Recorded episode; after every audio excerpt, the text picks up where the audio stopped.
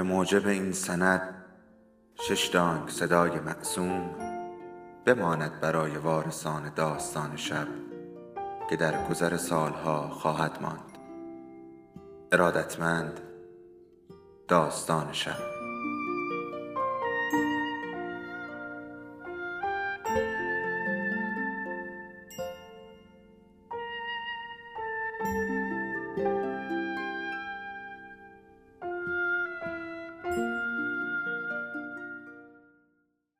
یکی بود یکی نبود.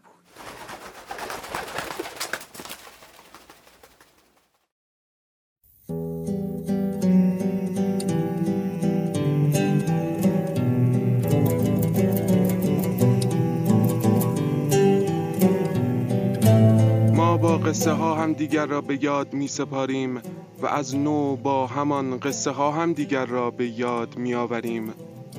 حالا یکی از ما قصهش را بلند می‌خواند تا به یادش آوریم. سلام. اینجا داستان شب است و این صدای شماست.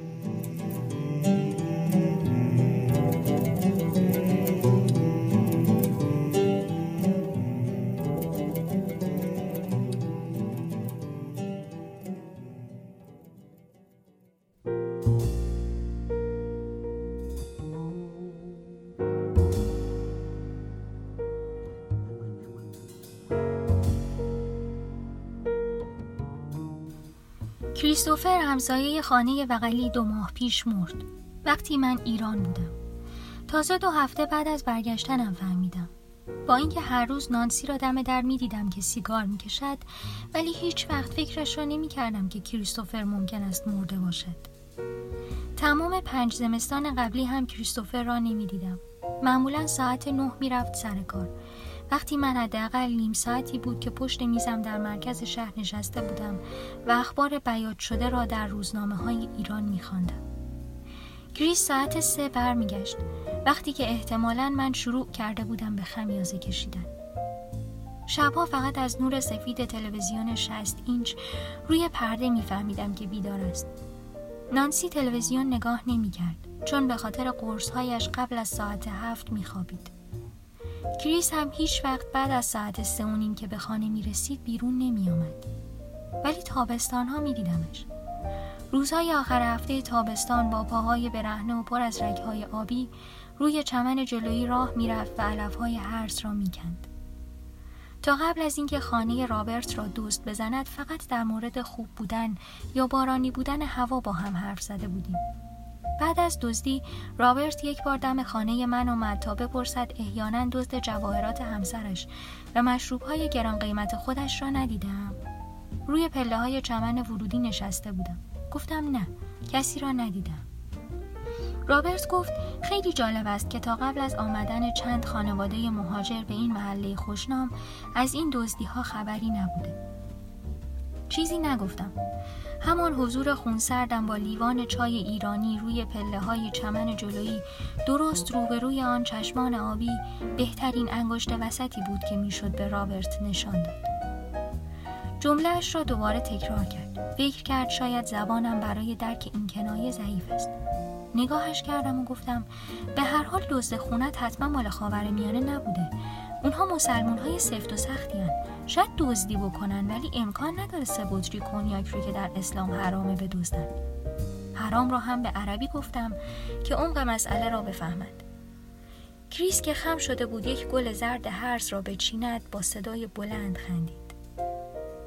فکر کنم بعد از دزدی خانه رابرت بود که من و کریس با هم دوست شدیم. آنقدر نزدیک شدیم که جز وضعیت آب و هوا در مورد خودمان هم با هم حرف زدیم. او می‌دانست که من از موش میترسم و من می‌دانستم او یک وکیل بازنشسته است که کماکان روزی شش ساعت کار می‌کند. او می‌دانست من طلاق گرفتم و با پسر ده ساله هم تنها زندگی می‌کنم و من می‌دانستم که همسرش نانسی بعد از مرگ پسر نوجوانشان در سال 1993 دچار افسردگی حاد شده.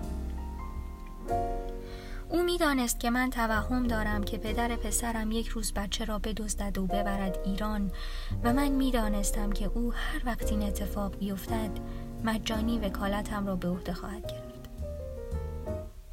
همه روابط تابستانی ما اواخر نوامبر تمام می شد و از اوایل آوریل از سر گرفته می شد. کریس از زمستان متنفر بود. می گفت از کفش های سنگین زمستانی، از برف، از هر چیزی که پاهایش را سنگین کند متنفر است. با یک شرکت برفروبی قرارداد بسته بود که ورودی پارکینگ خانه اش را بعد از هر برف تمیز کند. یک بار به من گفت که اگر نیما دوست دارد می تواند ده دلار بابت پارو کردن راه باری که دم ورودی کاسب شود. اصر از نیما پرسیدم دوست داری راه که ورودی خانه نانسی و کریس را پارو کنی و ده دلار بگیری؟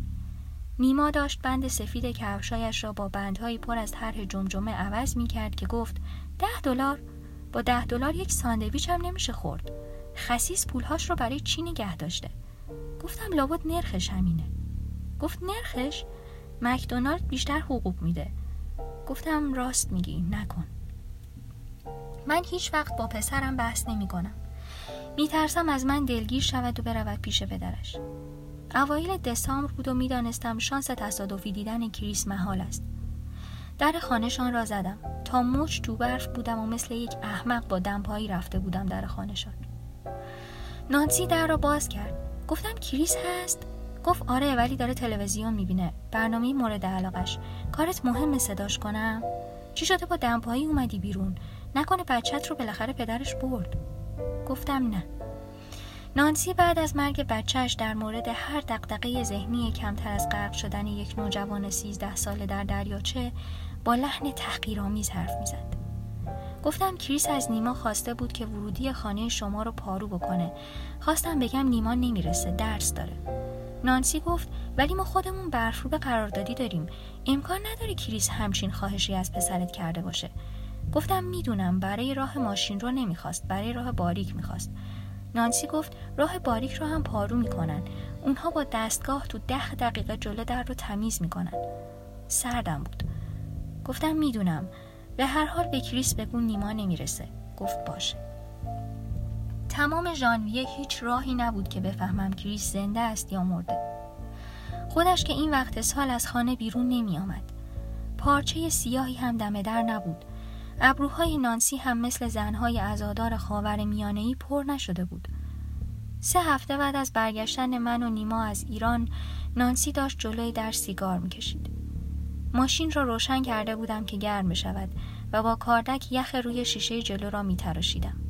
به نانسی گفتم خیلی سرده. جدی خیلی باید عاشق سیگار باشی که بتونی تو این هوا بیستی بیرون. گفت آره می‌دونم. نمی‌دونم چرا دارم هنوز این بیرون سیگار می‌کشم حالا که کریستوفر مرده دیگه می‌تونم تو بکشم عادت دیگه فکر کردم اشتباه شنیدم یا شاید زبانم برای درک این کنایه ضعیف است گفتم چی؟ کریس چیزی شده؟ گفت نمی‌دونستی؟ البته از کجا باید می‌دونستی؟ کریستوفر اواخر دسامبر مرد سه روز بعد از کریسمس سکته کرد بغز کردم و فقط گفتم متاسفم. گفت می‌دونم. سیگارش را خاموش کرد و رفت تو. 23 روز بعد قرار بود برف سنگینی بیاید. تقریبا سی سانت. هنوز ساعت هشت نشده بود و پنج سانتیمترش نشسته بود. تازه پارو کردن جلوی گاراژ را تمام کرده بودم. نانسی روی پلکان ورودی ایستاده بود و سیگار می‌کشید. گفتم اگه برف روبها راه باریکر و پارو نکردن خودت دست نزن. من و نیما اصر میایم برات پارو می‌کنیم. گفت باشه ممنون میشم. راه باریک رو هیچ وقت پارو نمی‌کنن. من هم جدی میترسم بخورم زمین لگنم بشکنه. گفتم می‌دونم. تو بهش دست نزن من و نیما تا پنج برمیگردیم. گفت همیشه کریستوفر پارو می‌کرد. گفتم می‌دونم. گفت یادت از برف و چکم متنفر بود؟ گفتم یادمه. گفت یادت عوضش میمرد برای تابستون؟ این بچه ها به زور و تهدید بعد از زیر آفتاب میکشیدمش تو مرد گنده رو. گفتم آره. نانسی باور کن گاهی فکر می‌کردم عمدن تخم علف هرز میکاره که بیشتر بهانه داشته باشه بیرون بمونه. نانسی خندید. گفت تابستون رو خیلی دوست داشت. قدیم ها که شهر هم نمیموند همه تابستون رو تو کلبه سر می‌کرد. کلبه شمالمون حوالی واشگامی. گفتم معلوم بود چقدر تابستون رو دوست داره. گفت حیف شد تابستون امسال رو ندید. ما کانادایی های مسئلی داریم که وقتی زمستون خیلی سرد باشه تابستون جهنمه. تابستون امسال یه تابستون کریستوفر پسند میشه با این زمستون مزخرف. گفتم حیف. گفت یادت چقدر از رابرت متنفر بود؟ گفتم آره چشم دیدنش رو نداشت. از گلهای زرد هم بیشتر رو حسابش بود. نانسی باز هم خندید. گفت یادت چقدر شنا کردن رو دوست داشت؟ گفتم آره یادمه. گفت یادت بعد از مرگ بن دیگه پاشو تو آب نذاشت؟ هیچ کار لذت بخشی نکرد. حتی من رو هم بغل نکرد. نبوسید. فقط کلید کرد روی این گلهای زرد این یه وجب چمن. چیزی نگفتم. گفت یادت چه یه دنده ای بود؟ اگه فقط یه بار دیگه با هم میخوابیدیم هنوز شانس بچه دار شدن داشتم. من سال 99 یائسه شدم. شش سال وقت داشتیم بعد از مرگ بن. الان می‌تونست همسن پسر تو باشه نما. یادت چه یه دنده خودخواهی بود؟ فقط اگه یه بار دیگه با هم میخوابیدیم شاید الان یکی بود این راه باریکه کسافت رو پارو بکنه. به من می‌گفت افسرده ولی خودش بدتر بود. یادت شبها تو خواب گریه می‌کرد؟ گفتم یادم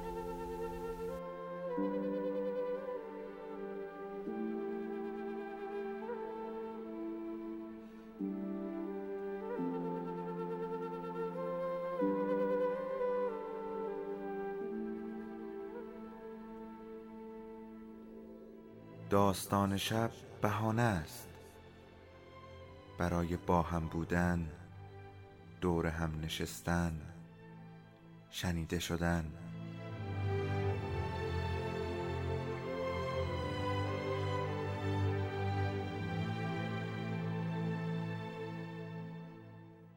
صدای افسانه ها رو میشنویم